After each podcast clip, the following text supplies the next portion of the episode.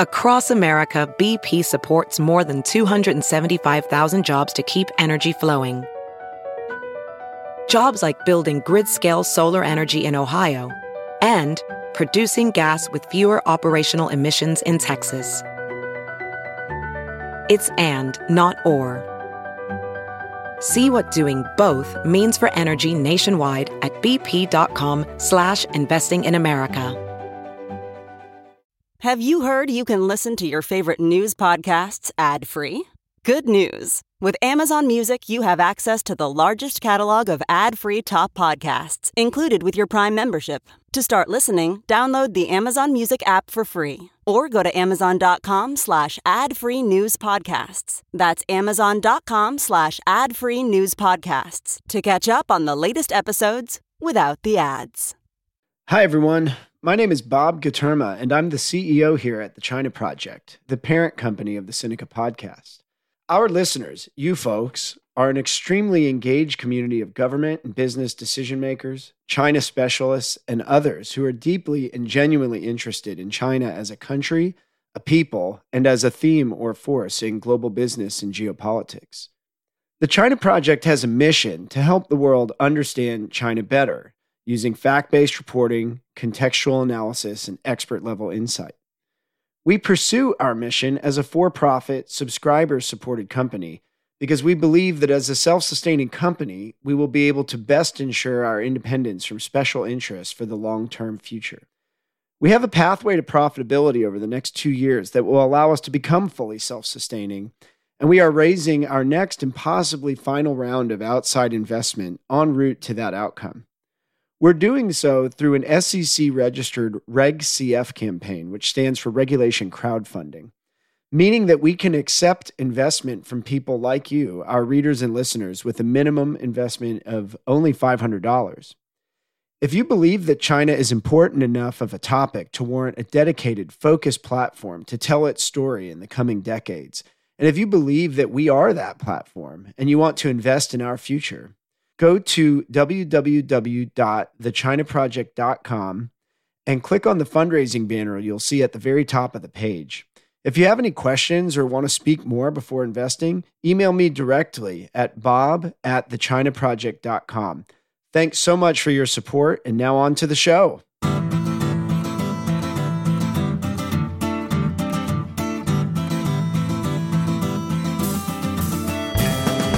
Welcome to the Sinica Podcast, a weekly discussion of current affairs in China, produced in partnership with the China Project.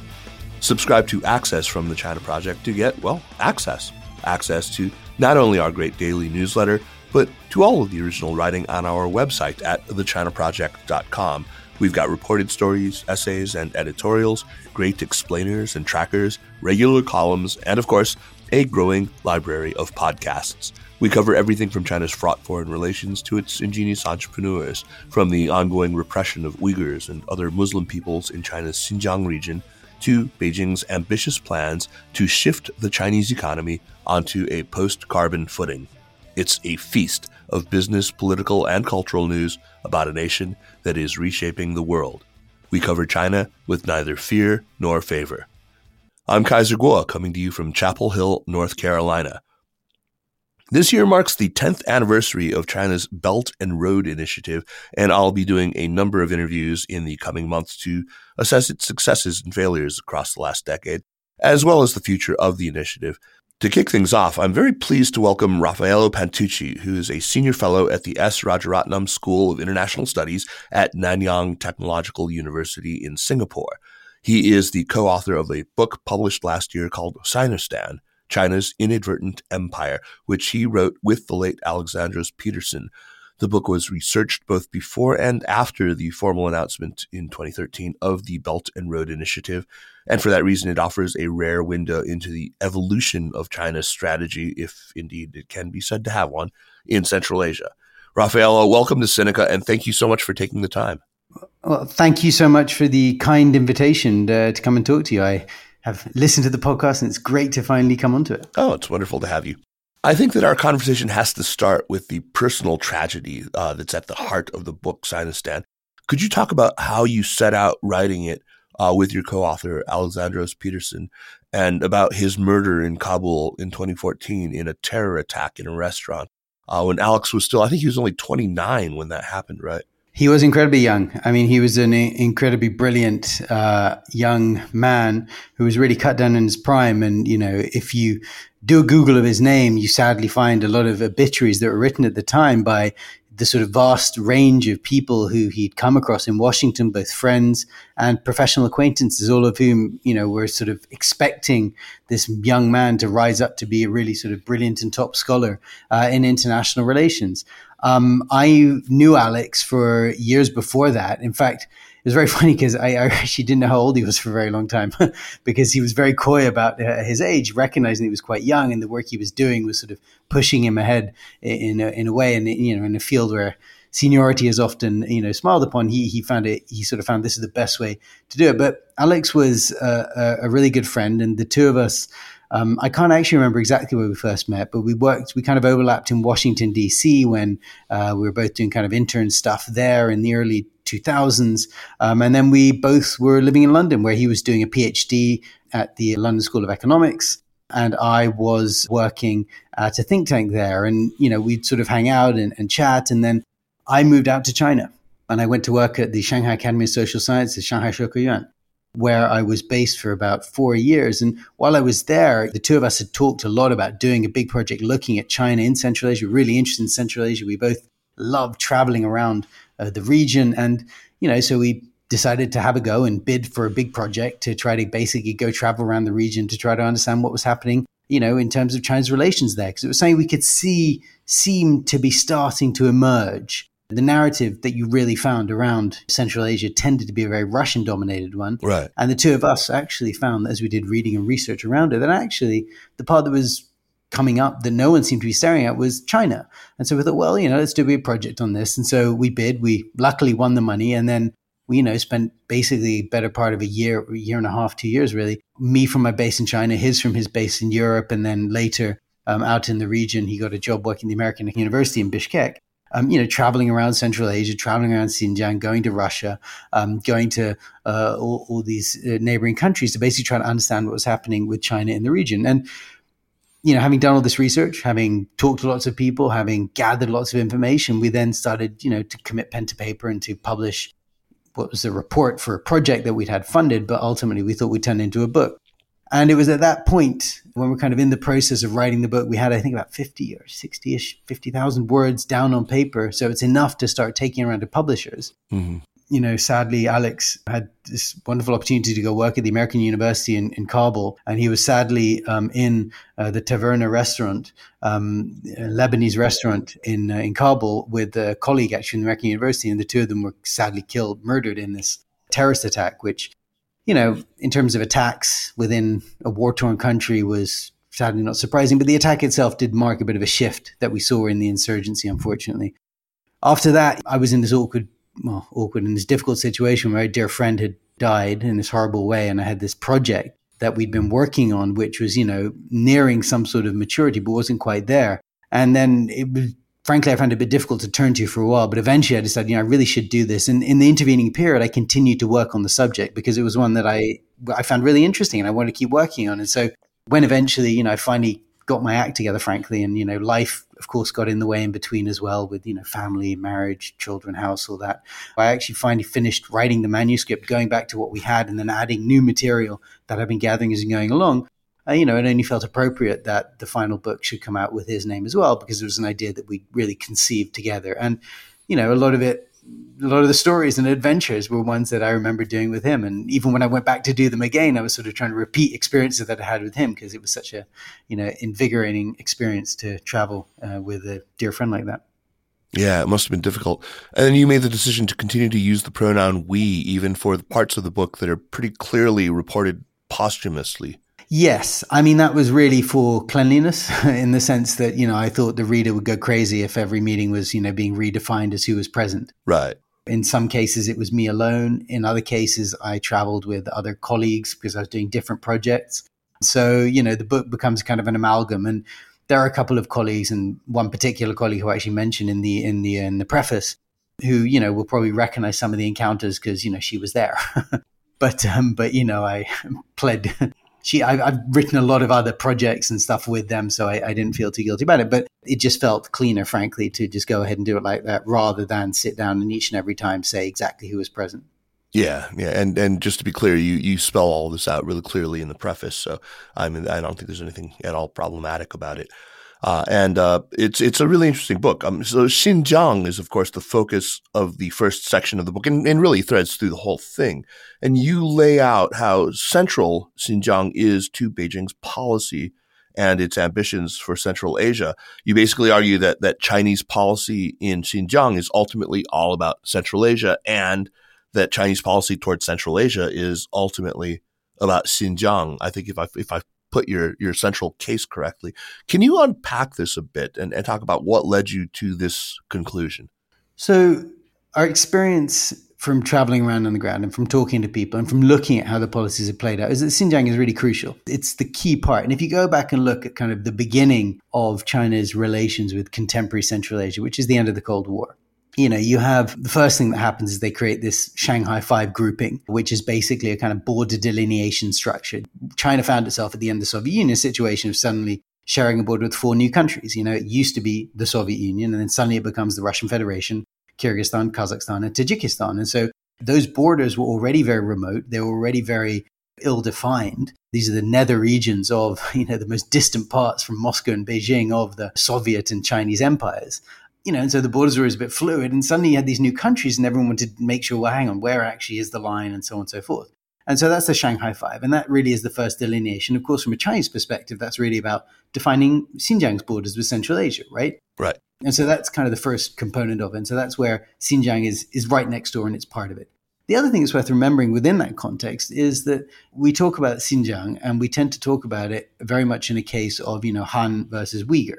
But actually, of course, there's huge Central Asian communities or ethnic Central Asian communities living there as well. There's like around a million ethnic Kazakhs, you right. know, within China's borders. There are large Kyrgyz and Tajik communities if you go up near the sort of Kyrgyz and Tajik borders. You know, if you go up there, you can find these villages which, you know, you walk through them and, you know, it feels like you're in a completely different land because the people look entirely different from, you know, Han Chinese. And yes, the road signs are in, in, in Chinese characters and, you know, have sort of uh, local uh, you know script underneath, but you know it's it, feels like a completely different land and, and really it is closer very much in culture and ethnicity um, and language to the countries it's next to than China. So China, in many ways, has a lot of Central Asia within it, right. as much as you know it having this kind of border within it. So Xinjiang is really tied into this region, and of course, you've got huge Uyghur diasporas that exist in Kazakhstan, Kyrgyzstan, and Uzbekistan.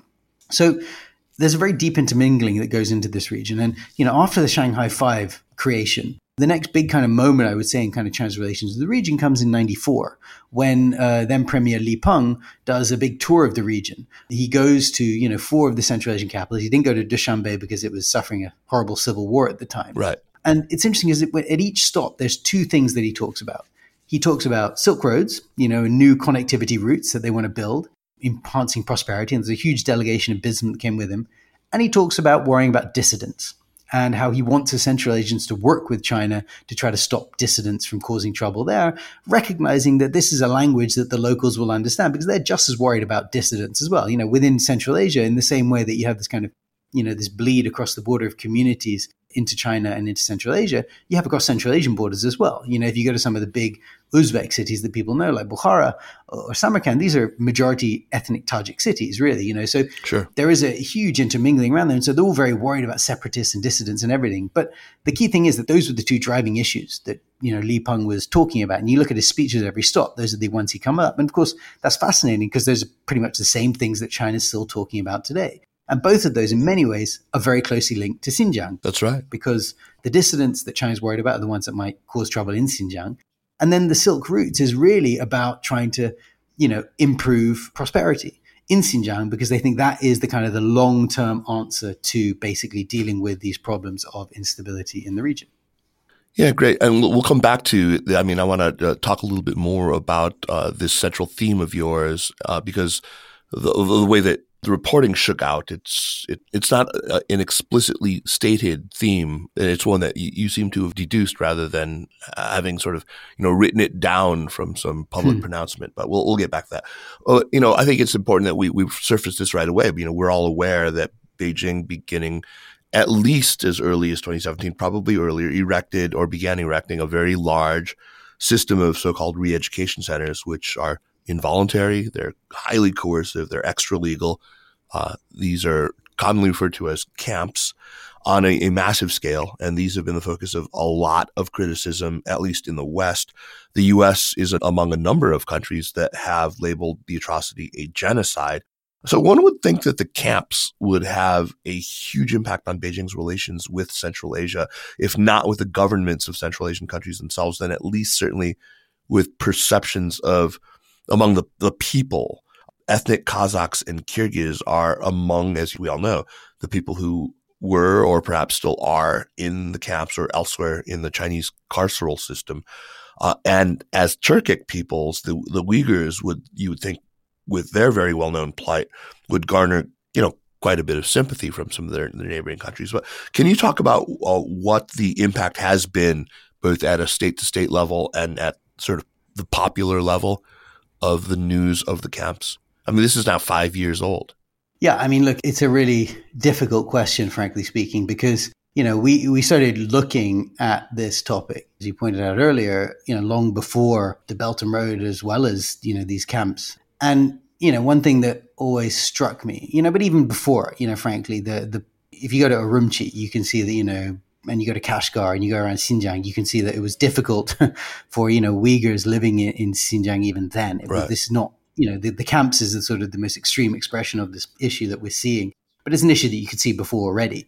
I remember one of the most notable things people ask me. I've been fortunate enough to go back and forth to Xinjiang since I think it was 2010 or 2011 when I first went, and basically I went every year until about 2017.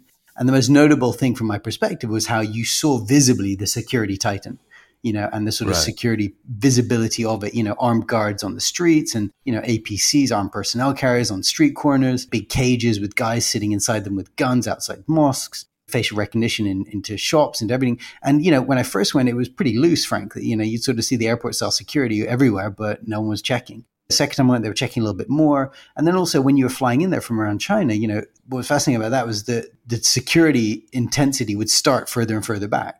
So the last time I went, I was essentially, you know, searched and my bag emptied out when I left on the plane in Shanghai. wow. you know, even before I'd gotten into the plane to go out to Urumqi. And then, of course, in Urumqi, we had the same thing. So it was, you know, it's a really intense kind of, level. so that was the most palpable thing you see. So my point being that this is not a new narrative in some ways. And what we always found, so, so we were asking about, you know, well, what do you think about Uyghurs? How do you think about them? Even from our first sort of visits there. And the strong impression we got, frankly, at a public level as well, it's not great. I don't want to live there, but you know, I don't. So that's that, you know. Um, and at a government level, there was very much a sense of, well, you know, hmm.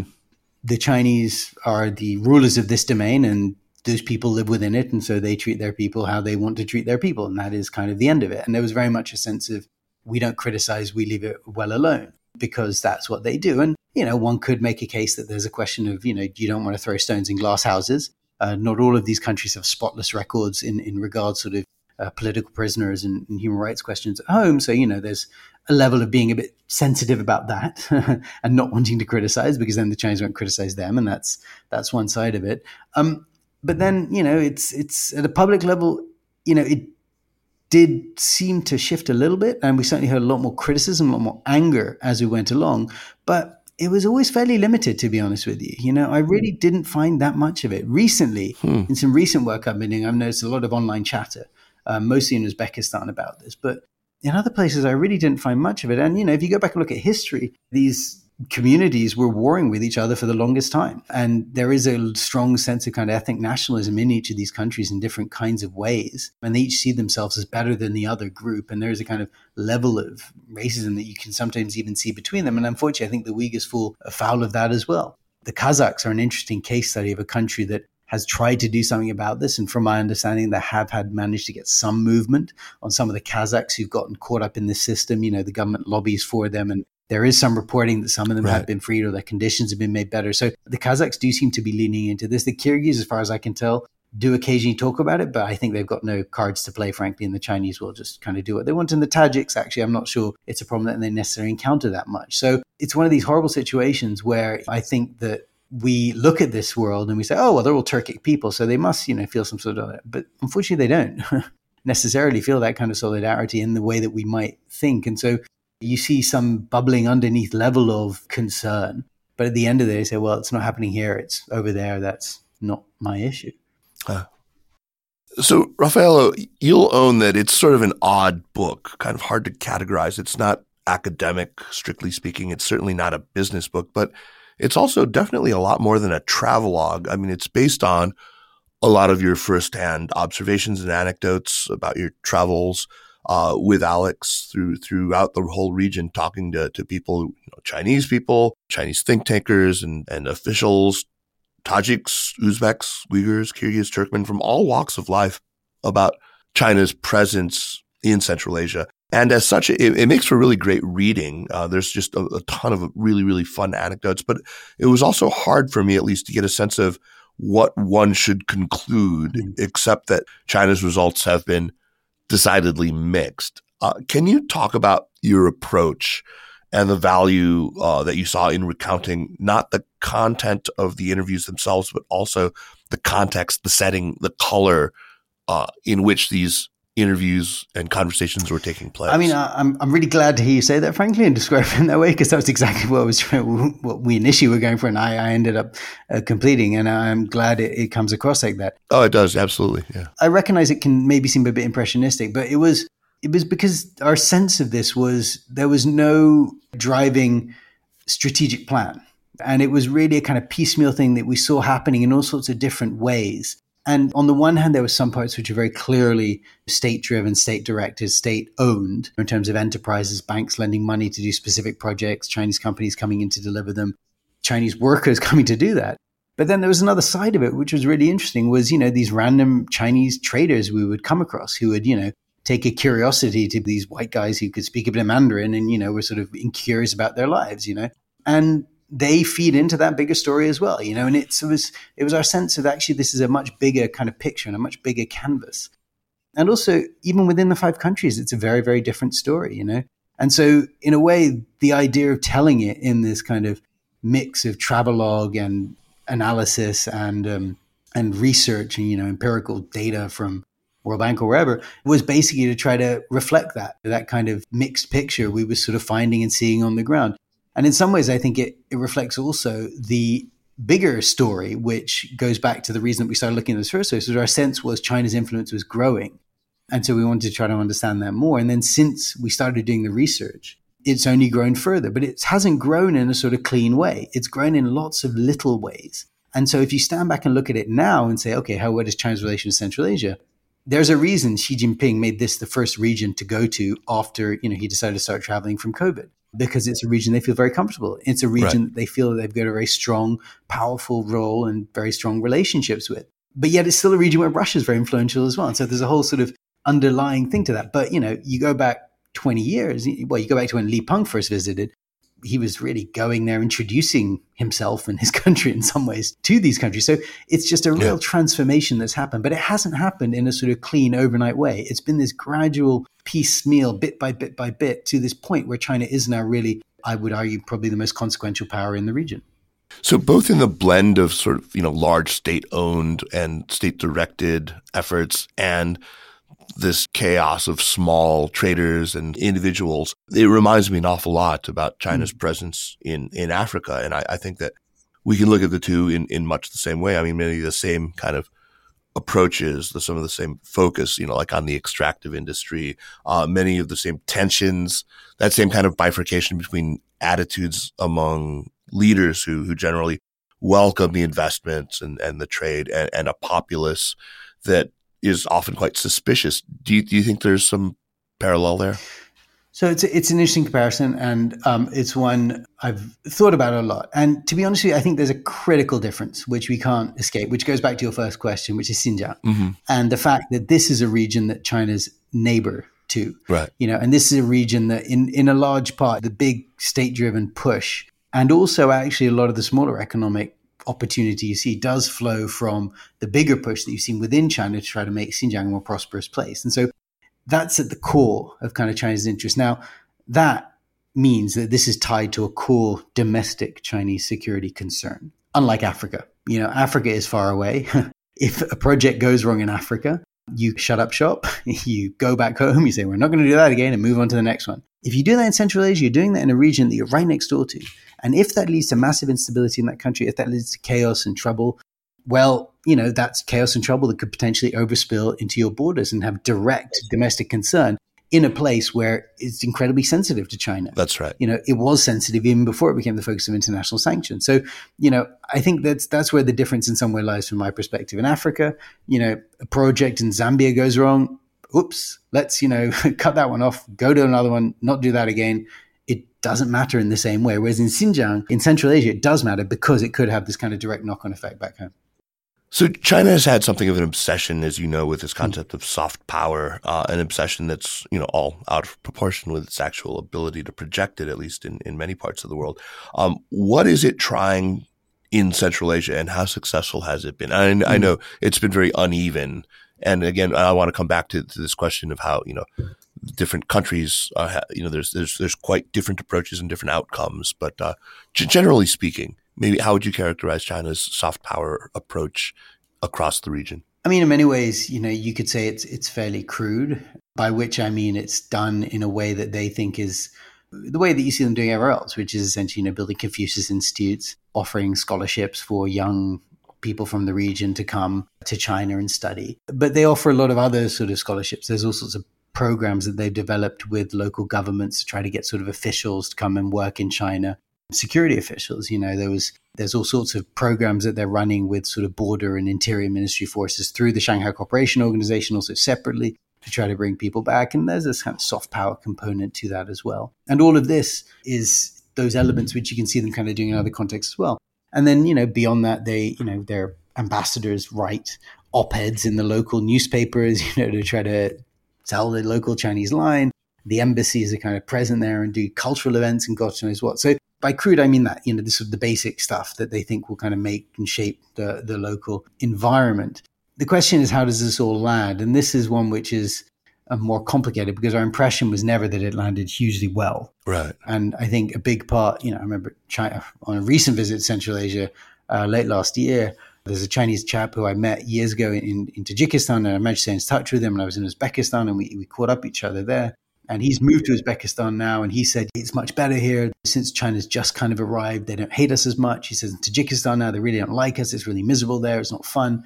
You know, in Kyrgyzstan, you hear all sorts of stories about fights happening in the streets between workers, you know, the Chinese embassy complaining, and there's all sorts of sort of spats at that level. So the soft power isn't landing very well there, is the point.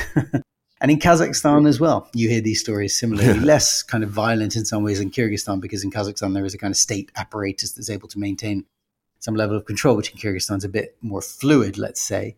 But it's it's not really landing well. And, the, and, to look at the other one, which is interesting, and there's a whole chapter about in the book, which is Confucius Institutes, where you know we were fortunate to visit a lot of the Confucius Institutes. In fact, since we went, more have been built. But at the time that we wrote it, you know, when I first handed the manuscript, I think I'd visited all of them actually.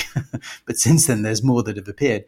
But, you know, in each one we visited, we'd find, you know, these very, you know, diligent young students who are on, you know, the best example comparison I always thought was like a kind of Peace Corps experience. These kind of, you know, American students of a certain mm-hmm. age who decide mm-hmm. to go do an experience in a foreign country and some sort of state thing. And they're trying to teach the locals Mandarin. And you know, and then you had the old professors who were sent there from the university that Confucius Institute was paired with, who, were just there. And these are the guys who were kind of at the front line of this soft power push. And some of them were like, oh, these people are so lazy and it doesn't work. Other of them were like, I love this place. And they were trying to learn the local language. So it was a real mix in that regard as well. Um, but then the other, the other side to that is, of course, the students. And the students was interesting because we struggled often to find many students who were like learning it, learning Chinese because they wanted to read Sun Tzu in the original language or, you know, watch Chinese films or something.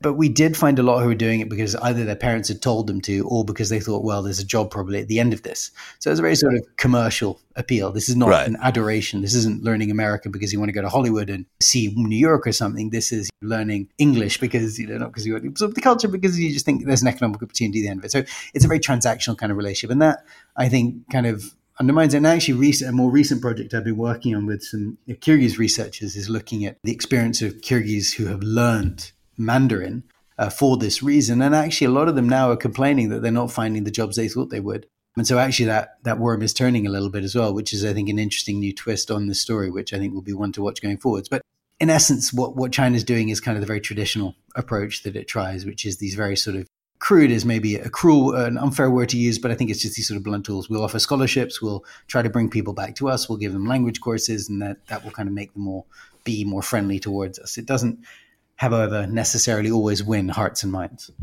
So one thing that I found really valuable in the book, and possibly because it wasn't so rigorously empirical or anything, it was more impressionistic, was the the sense of the attitudes of various Central Asian peoples toward the Chinese or toward the Chinese state, uh, but also you know impressions of of what your Chinese interlocutors mm. like. There was this Mr. Zhang uh, yeah. who was in Bishkek, I believe, and and their attitudes toward mm. Central Asian people. So there's there's obviously a lot of prejudice that goes in both directions. Can you talk a bit about the prevailing prejudices that different parties have toward one another? Sure. I mean, of course, you know, I preface this with the caveat that, of course, not everyone necessarily thinks the same. But to broadly speak about you know these communities, you're, you're entirely right. I mean, I think on, on the Chinese side, that particular professor, Professor Zhang, uh, was you know he was.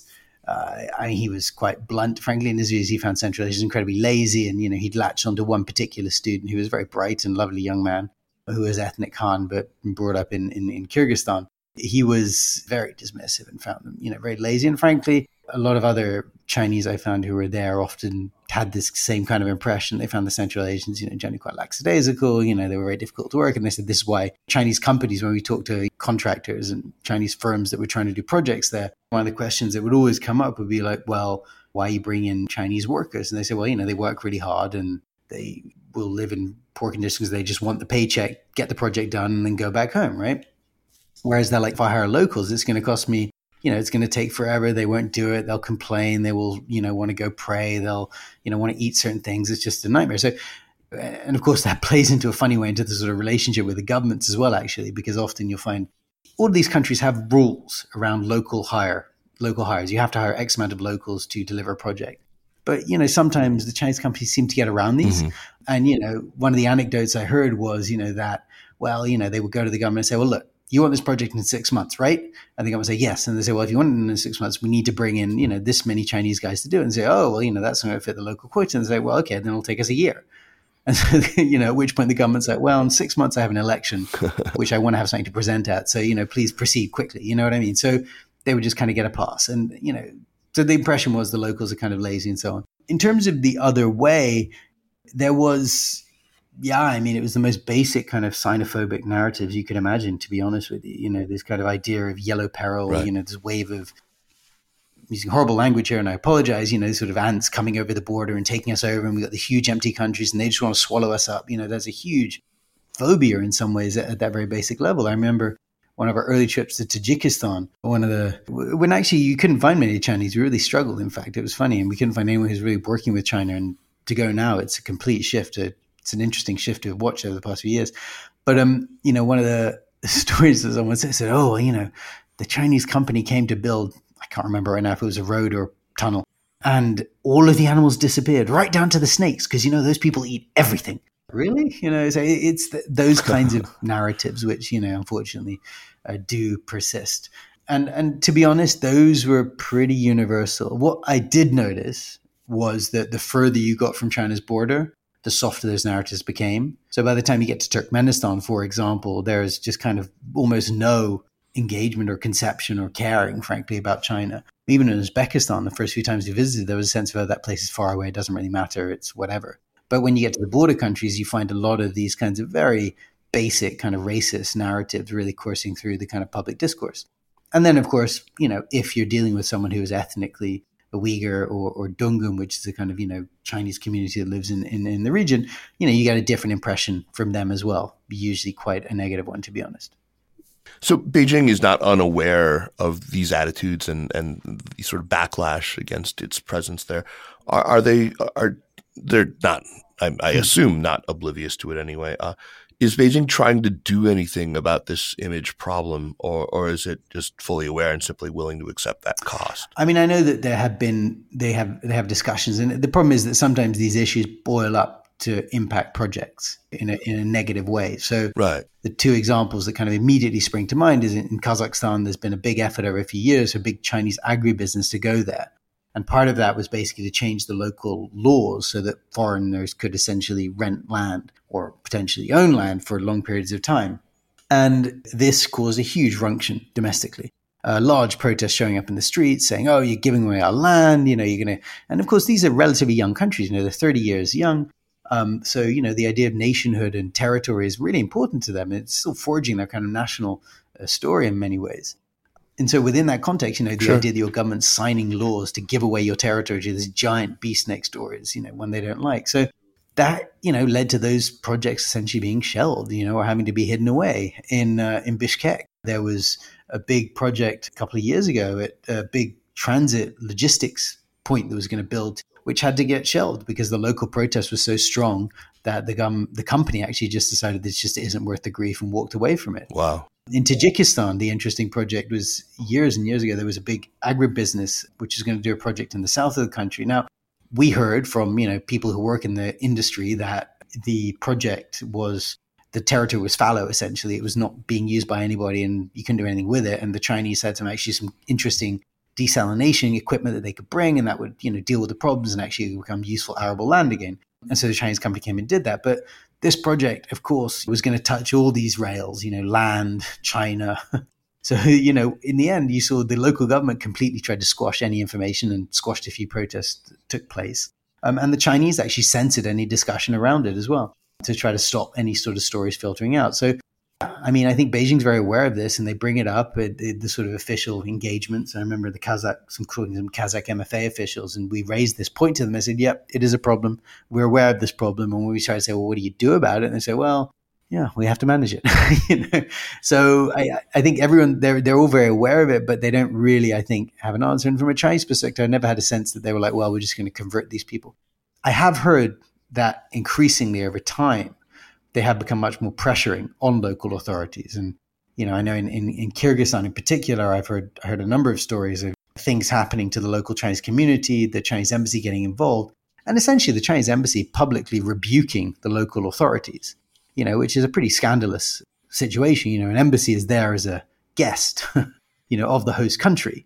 Um, and you know, the stories I heard was that you know the ambassador at one point had actually summoned ministry officials to the embassy to give them a dressing down over something that had happened. I remember another anecdote of you know in, in a different ministry in, in, in Tajikistan where actually the ambassador had taken umbrage to something an official of the very institution he was sitting in had said, and asked that person to leave the room. You know, I mean, that's you know, it's imagine some Chinese official going to the you know State Department and telling some you know State Department official in the meeting, I don't like what you just said. To get the hell out of the room. You know, this is scandalous stuff. But so I, I hear, I have heard growing numbers of these sort of suggest to me that the Chinese are starting to throw their weight around, and that will probably have an effect on some of these issues because you'll find the complaints from the Chinese state will probably get a lot more aggressive and rude, frankly, behind closed doors.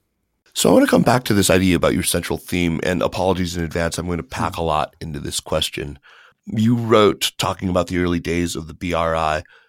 What was equally striking about our conversations in Xinjiang and similar discussions we had in Beijing and Shanghai was that no one could articulate to us what the actual plan was.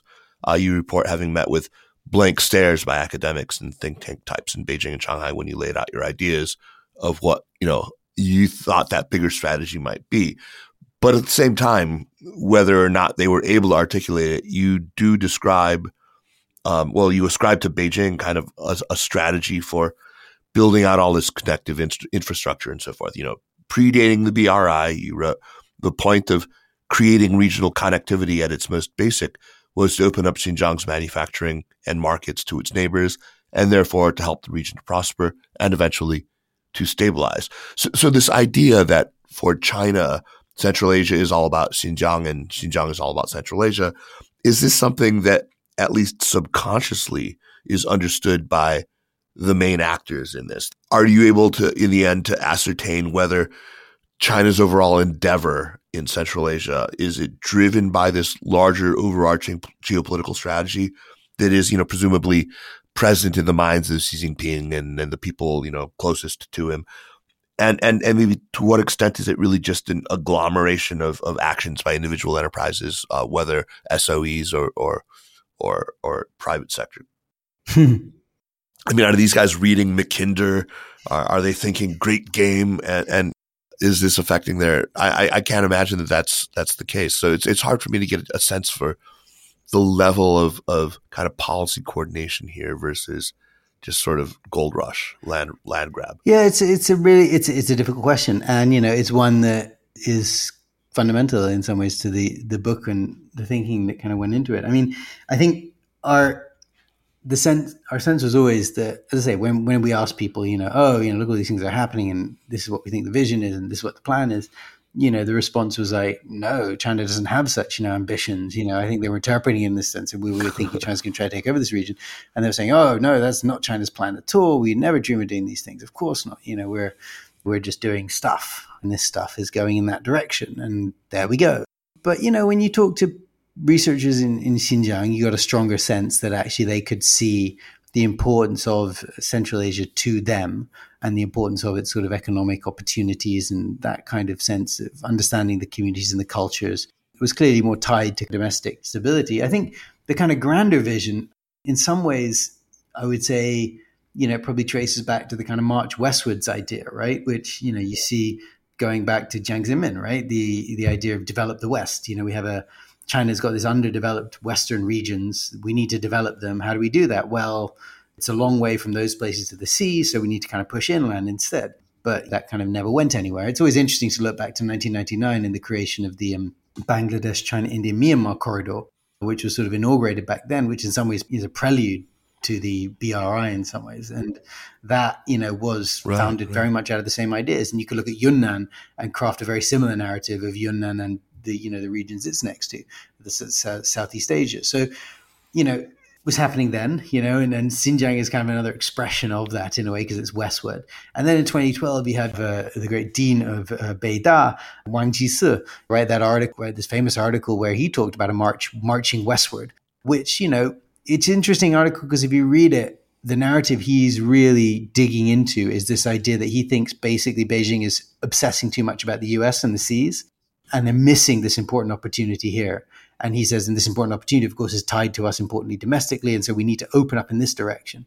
And that, I think, was probably quite an important document in terms of shaping the thinking that then goes into the BRI. But, and so in many ways, what, what our sense was always was that what you see with BRI is kind of a name being put on something that had already been happening and kind of crafting a, a kind of a, mm-hmm, a seeming mm-hmm. strategy and vision after the kind of horse is bolted and after things have happened. And then once that's happened, you say, okay, well, right. that's how this model worked. Let's replicate it. Let's boost it. Let's make it bigger. And in many ways, the kind of model of, you know, building infrastructure, using your companies to do all that infrastructure, offering your loans to do that. The, the interesting thing about that model is it's one where Beijing in some way controls all the levers, right? Uh, because it's their policy banks, it's their companies the only kind of non-actor that they control is a local authority, and there you just kind of negotiate with them and then come to a deal. So it, kind of seems to me like an easier strategy for Beijing to articulate and vision. And at the end of it, it's a vision which is basically saying, let's all make money together. Uh, you know, and that is, you know, quite an easy sale right. in many ways um, abroad. So, how does that all tie back in? And is it a, is there an actual plan underneath all of this when we talk about Central Asia and Xinjiang.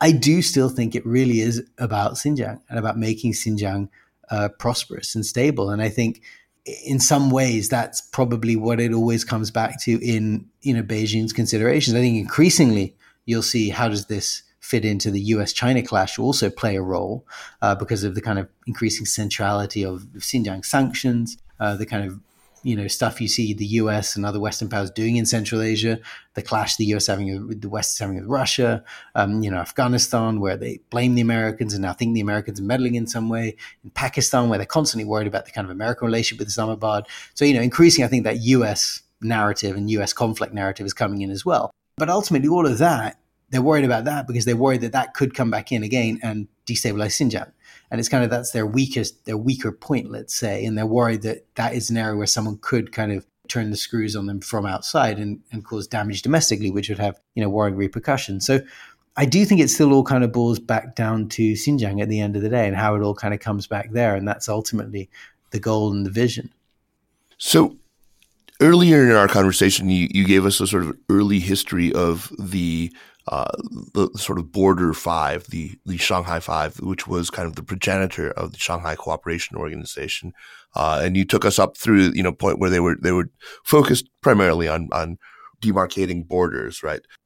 Let's let's let's give a potted history of how this nascent organization went from that kind of modest task to becoming kind of an anti-terrorist coalition on the eve of September 11th. Yeah, I mean, this is a you know the SCO is a, a fascinating organization in many ways.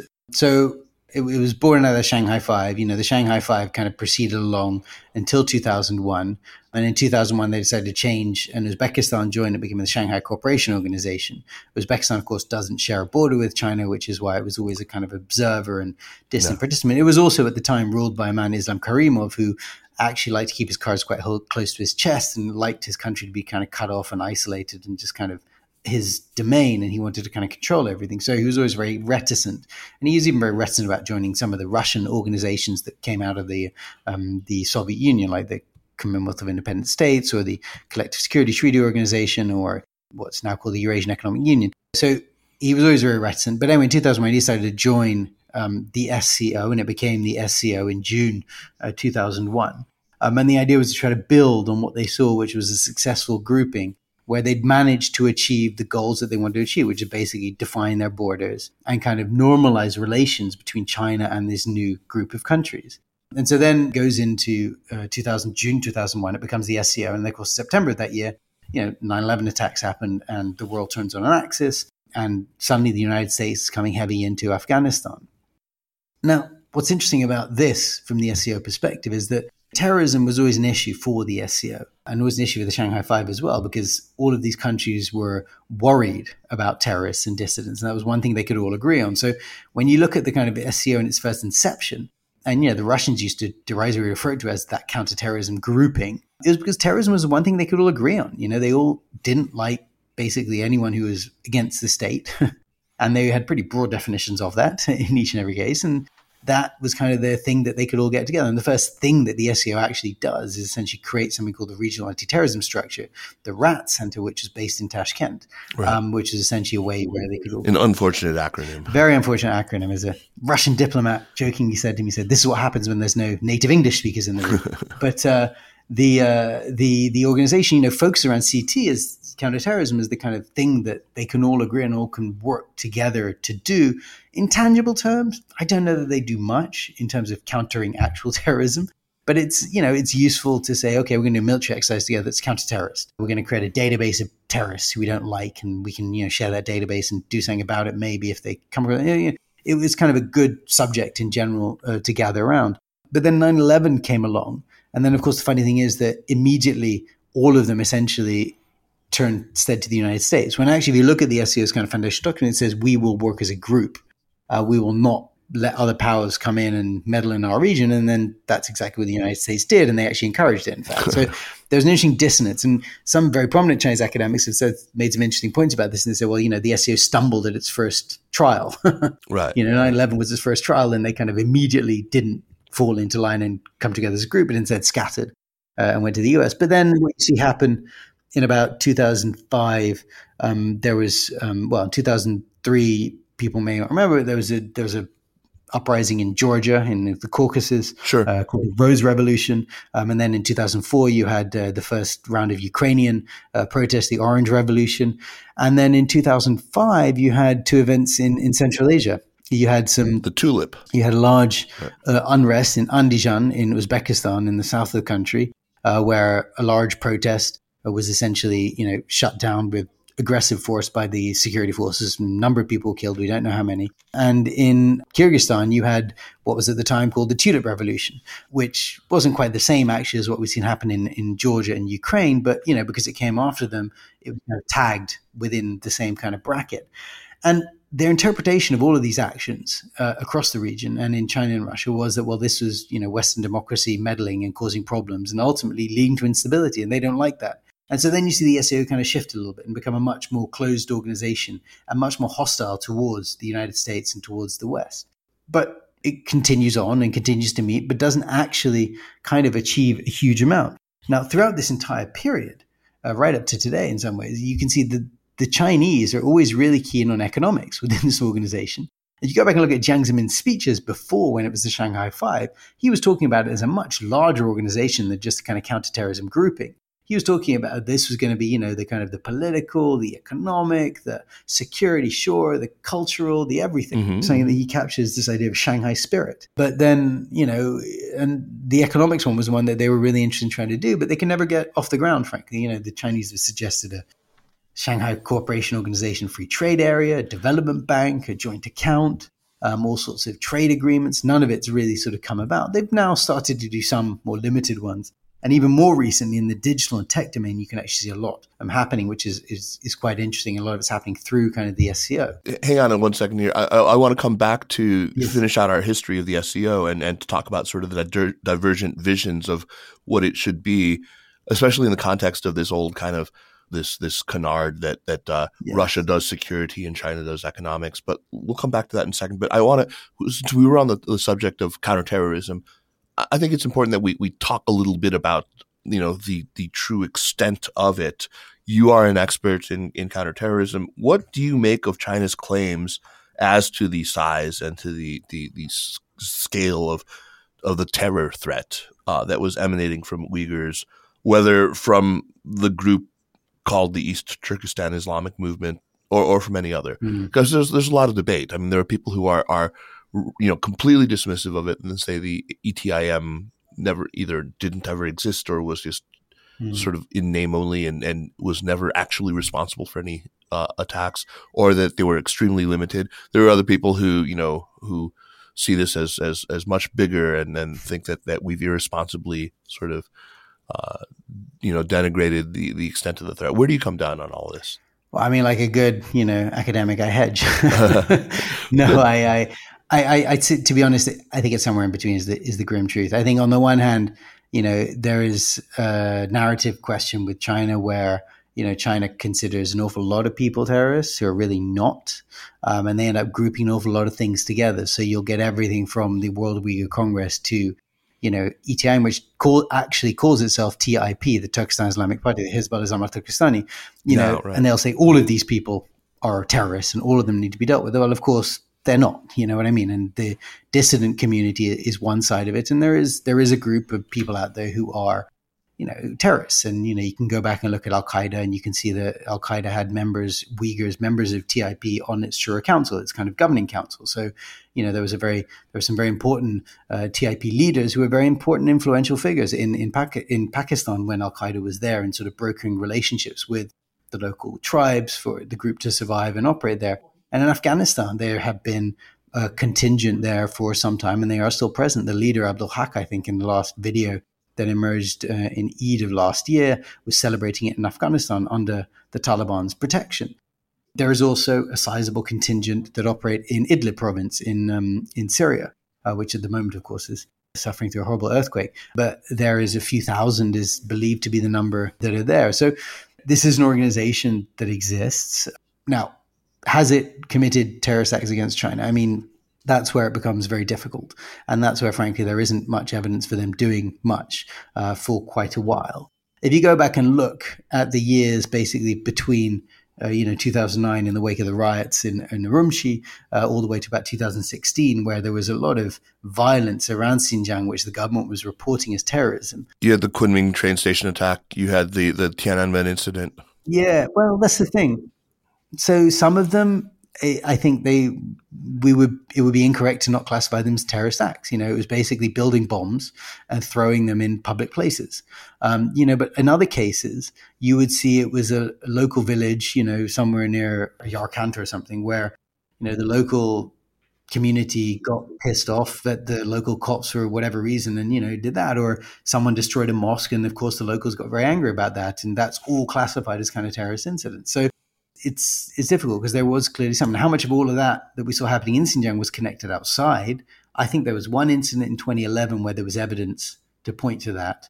um, because there was an individual who'd been seen in a training camp who then was involved in an attack in Kashgar. And we know that there was people in training camps in, in Afghanistan during the Taliban time before 2001. Um, and then in Pakistan after that, because you know Western recruits who went there, you know, actually saw them and said, "Oh, those are the Chinese guys, the Turkistanis," and they would say there's a lot of them. So you know, we know that they were there, and we know that some of those guys may have had the aspiration to do that. But yeah, it's. It, I think it is an issue that exists, but I don't think it's anywhere necessarily the scale. And I think in some ways, China's approach of capturing an awful lot of things under that banner ends up, frankly, uh, diluting uh, yeah. the actual group that does exist out there. So back to the SCO, Russia started off pretty dismissive of the SCO, as you've argued, and, and actually saw the SCO as a way to actually exert some control over mm-hmm. China's activities in the region, ironically, to circumscribe China's inroads. And, and maybe yeah. that didn't quite work out as planned. Uh, I, have seen people suggest that with the inclusion of both India and Pakistan uh, as members now, I think since 2017, the mission is even more narrow and, and the organizing principle of the organization is even less clear. Uh, and you write in Sinostan about conversations that you've had in DC about the SCO that are either mainly Schadenfreude, you know, or general dismissal of the or organization. Uh, but your own take is much more subtle. How, how would you describe what the SCO is today, if you had to sort of put it in a nutshell? I mean, I think it's an organization that I think we look at through the wrong lens. So we look at this organization, I say we in the royal Western sense, and we say, well, you know, this organization has all the trappings of a kind of NATO, has all the trappings of, you know, an organization that you know has a secretariat, meets regularly, does these military exercises, is supposed to be doing this counterterrorism cooperation, economic stuff as well. You know, so therefore, what are its results? What are its outputs? And if you look and you say, well, actually, it's not a huge amount. you know, tangibly speaking, the organization hasn't, you know, delivered much. It hasn't got, you know, a, NATO style battalions that have been built. It hasn't got that kind of level of coordination. It hasn't got a kind of joint currency that you get in the European Union. Um, it hasn't got sort of harmonization of tax regimes as you get within the Eurasian Economic Union. Um, it hasn't got some of the stuff that ASEAN's got. It's got none of that, actually. The outputs are really quite limited. But then I think that misses the point, which is that actually what you've had through this organization is essentially the increasing normalization of China's role as a power and as a great power with a relationship with all of these countries. And the fact that more and more countries want to continue to join reflects the fact that actually this organization, this idea, which is basically that, you know, we're going to meet up together on a regular basis, engage, talk about stuff to do, maybe think about things we want to work on together, um, not necessarily set ourselves hard deliverables, which, you know, we then have to sort of do and will cause us all to have arguments about what we should or shouldn't, what we agree with, what we don't agree with, but actually just kind of continue to move in the same direction together. It does create a kind of sense of harmonious thinking. And it does, you know, I think the critical thing it's done is really is normalize China's role as a big power in the Eurasian landmass. Um, and I don't think that's a small feat in itself, you know. So no, no, indeed, indeed. it's. I, I think it's. Yeah, I think it's. I think that's its kind of its biggest success in many ways. But it's one that might ultimately prove threatening to another actor that has traditionally seen Central Asia as its, yeah. you know, backyard, right? Uh, I mean, your book, as I said, goes after that easy characterization of the two big continental powers in, in, in Central Asia. China does economics, Russia does security. In fact, China's security footprint in Central Asia mm-hmm. is substantial and it's growing.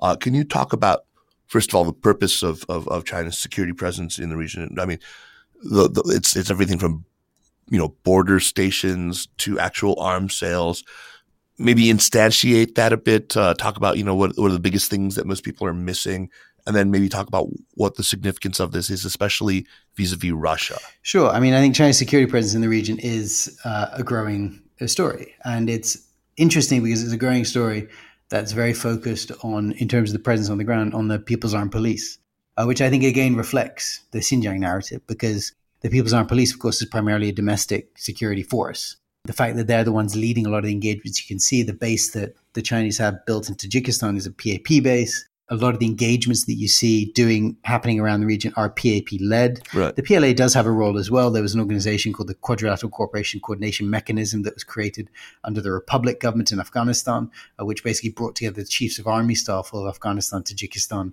China, and Pakistan. It was basically focused on the Wakhan corridor, which is that little panhandle of land that basically attaches t- means Afghanistan touches China and separates Tajikistan from um, uh, from Pakistan. It was done during the kind of Russian British conflict times to define their two empires.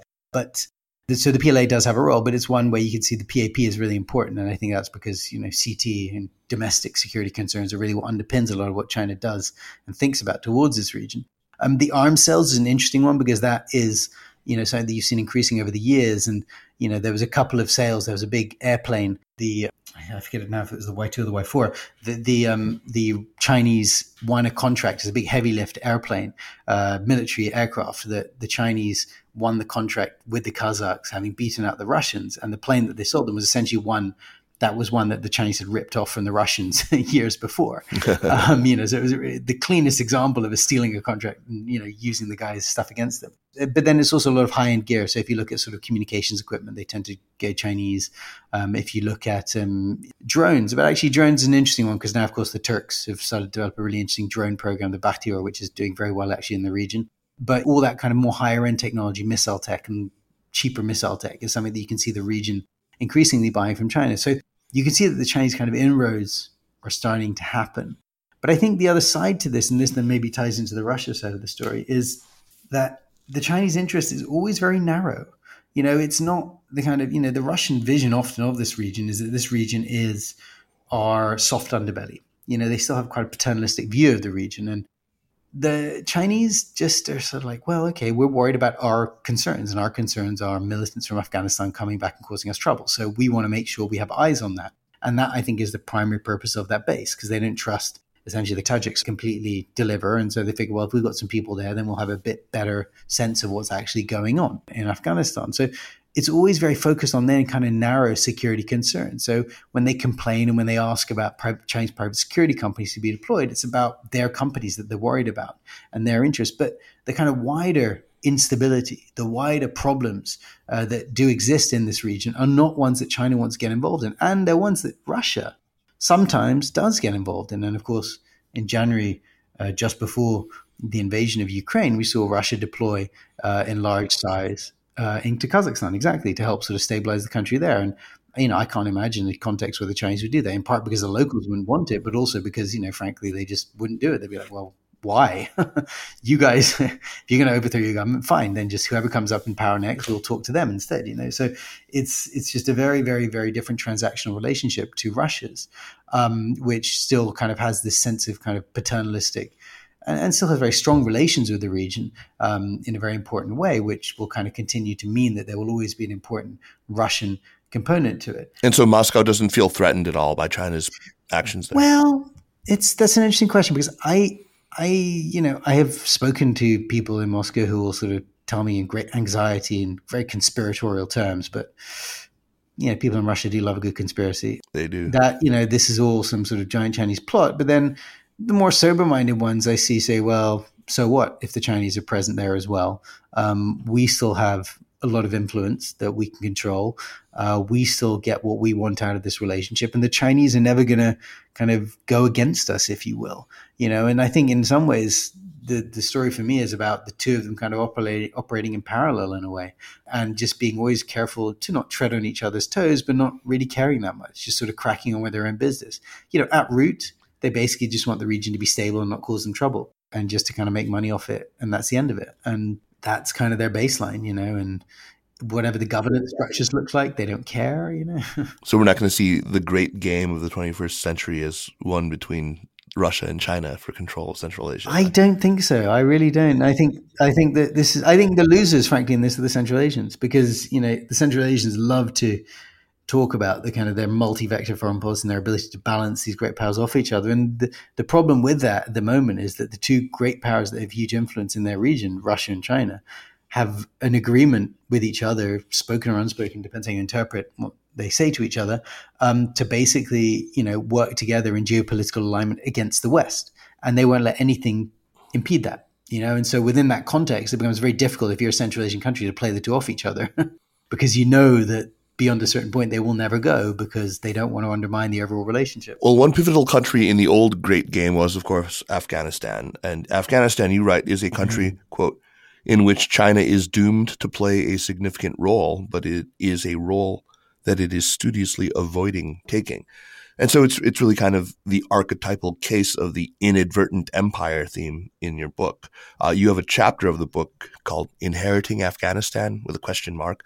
Uh, but if I'm not mistaken, your manuscript had already been turned in by the time of the American withdrawal of August of 2021. Mm. Uh, the question that forms the chapter's title, no, nevertheless, is still very much apt. Right uh, at the time of the withdrawal. Mm there were all sorts of pundits, you know, as you probably saw and probably drove you crazy, talking about how China was going to rush in to fill the vacuum. Is that what happened? No, in short, absolutely not. you know, I think what, what's fascinating to me is the degree to which we've basically seen the same kind of Chinese policy roll on. In fact, I could even argue the case that China was happier, frankly, the Republican power up to a point, because there was a moment in the sort of later Trump years where you could see a tension coming into that relationship as well. But when they had the Republic government in charge, you had the Americans there who were kind of dealing with the security problems and keeping the security basically domestic and focused on them, frankly, in the Republic government. You had an environment where you had a kind of technocratic government that was kind of trying to issue contracts to do deals and projects to get mining going. You had lots of international financial institutions that were coming there to try to build infrastructure and, of course, needed contractors to do it.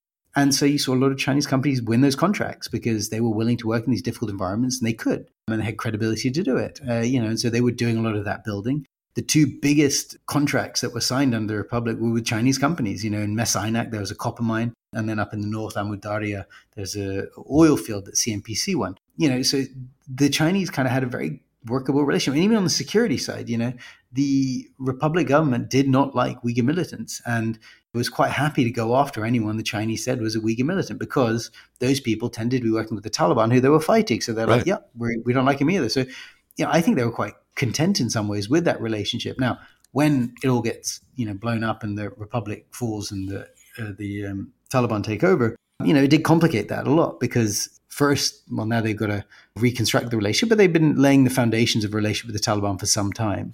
But, you know, what they quickly have learned is that actually the Taliban are not an easy group of people to work with, no.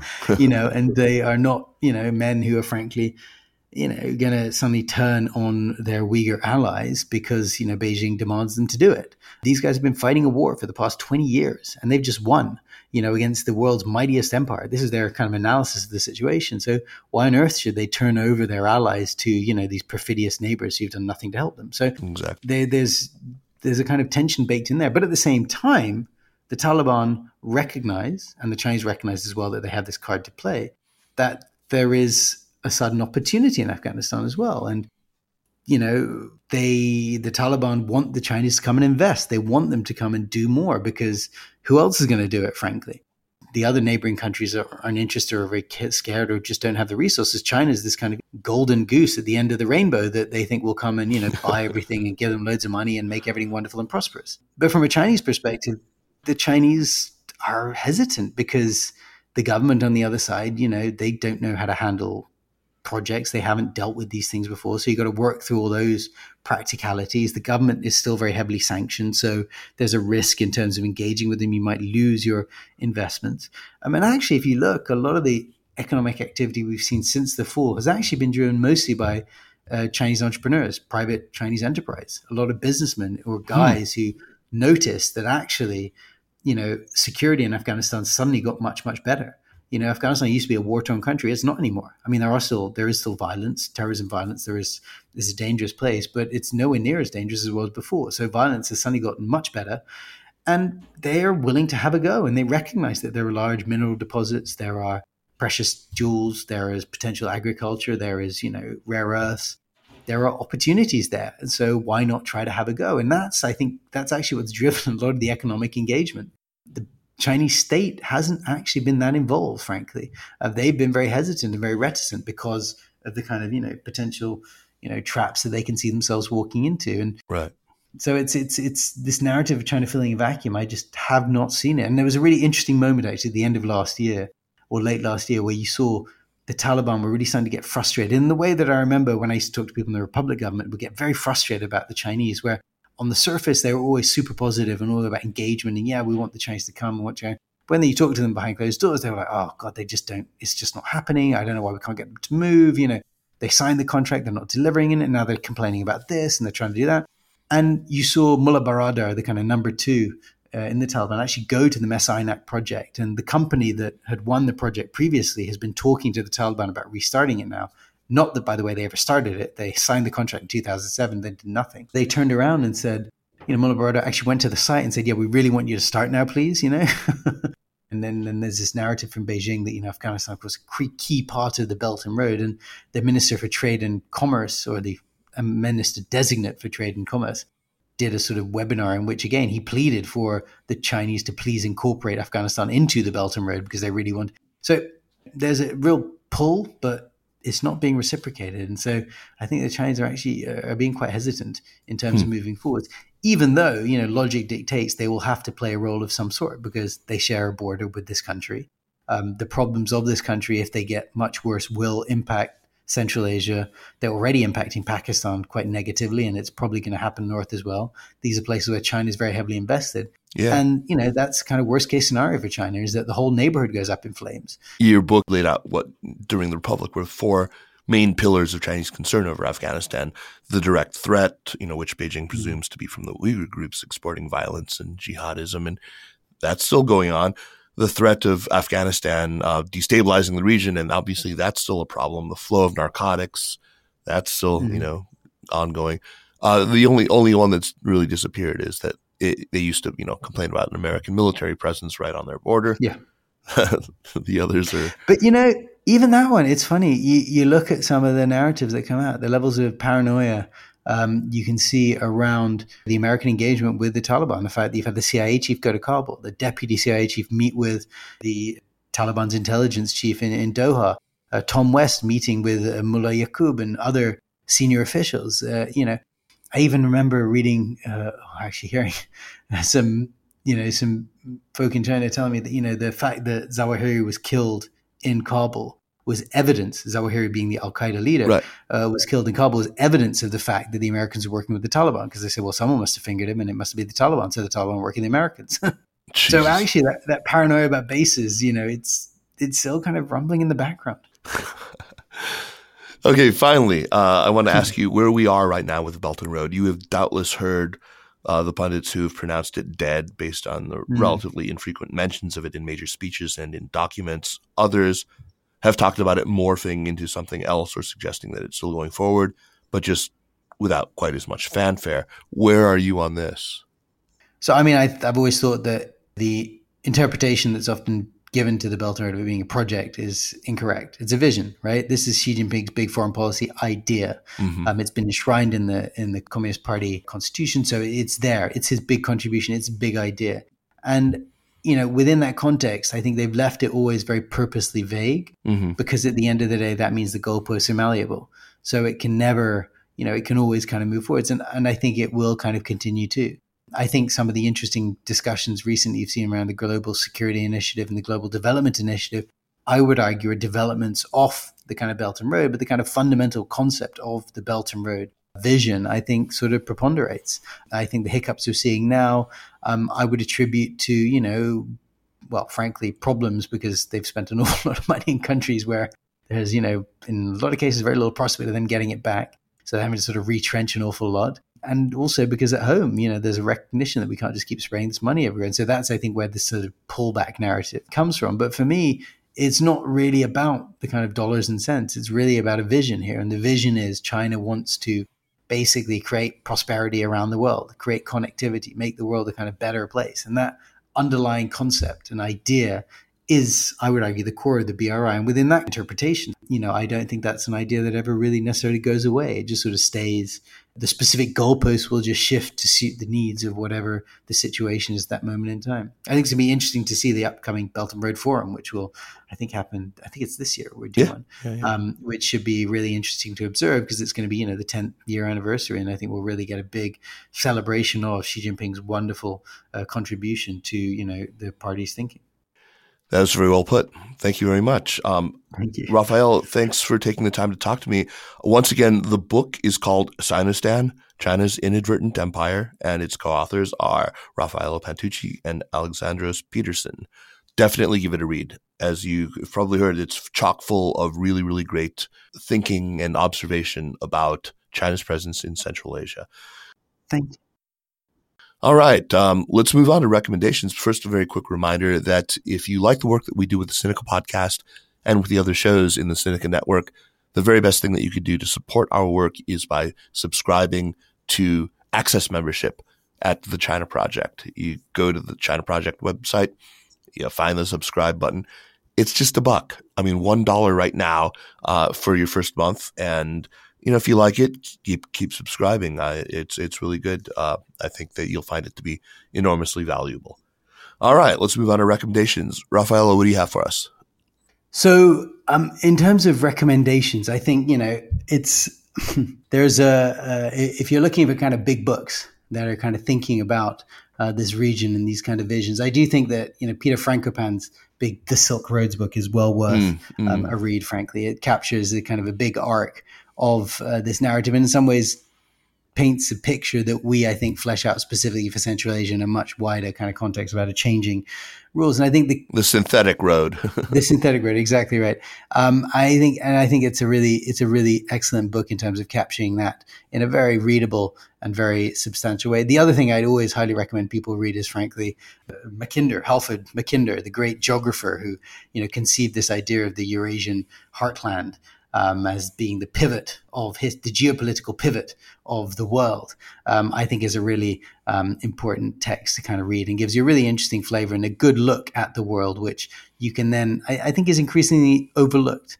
Um, and I think increasingly, in particular, in policy circles in Washington and in Europe, actually, where people are so focused on kind of the maritime questions that emanate from China that we miss this entire landmass and all the important things that are happening there. All right. So Peter Frankopan's book, The Silk Road and Halford Mackinder. Yes. I want to recommend the book Volt Rush by Henry Sanderson, who's going to be on the show in a week or two.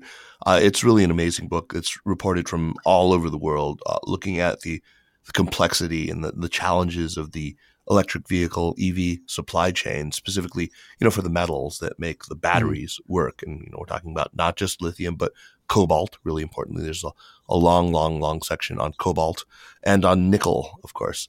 Uh, it's really eye opening. Uh, don't worry, the lesson is certainly not, mm-hmm. well, it's just as bad to drive an EV and not an internal combustion engine vehicle. So, you know, don't buy one. No, definitely not. Uh, Jeremy and I will be speaking to him soon, and I think you would do well to pick up the book ahead of that interview. I'll give it a read, you know, and then I think you'll get more out of listening to us talk to him about it. Um, anyway, it's great to hear you say it because I've actually just bought it. oh, so, oh, good! You're, yeah, you're one step ahead. Perfect, wonderful. No, it's it's, it's really good. Even more now.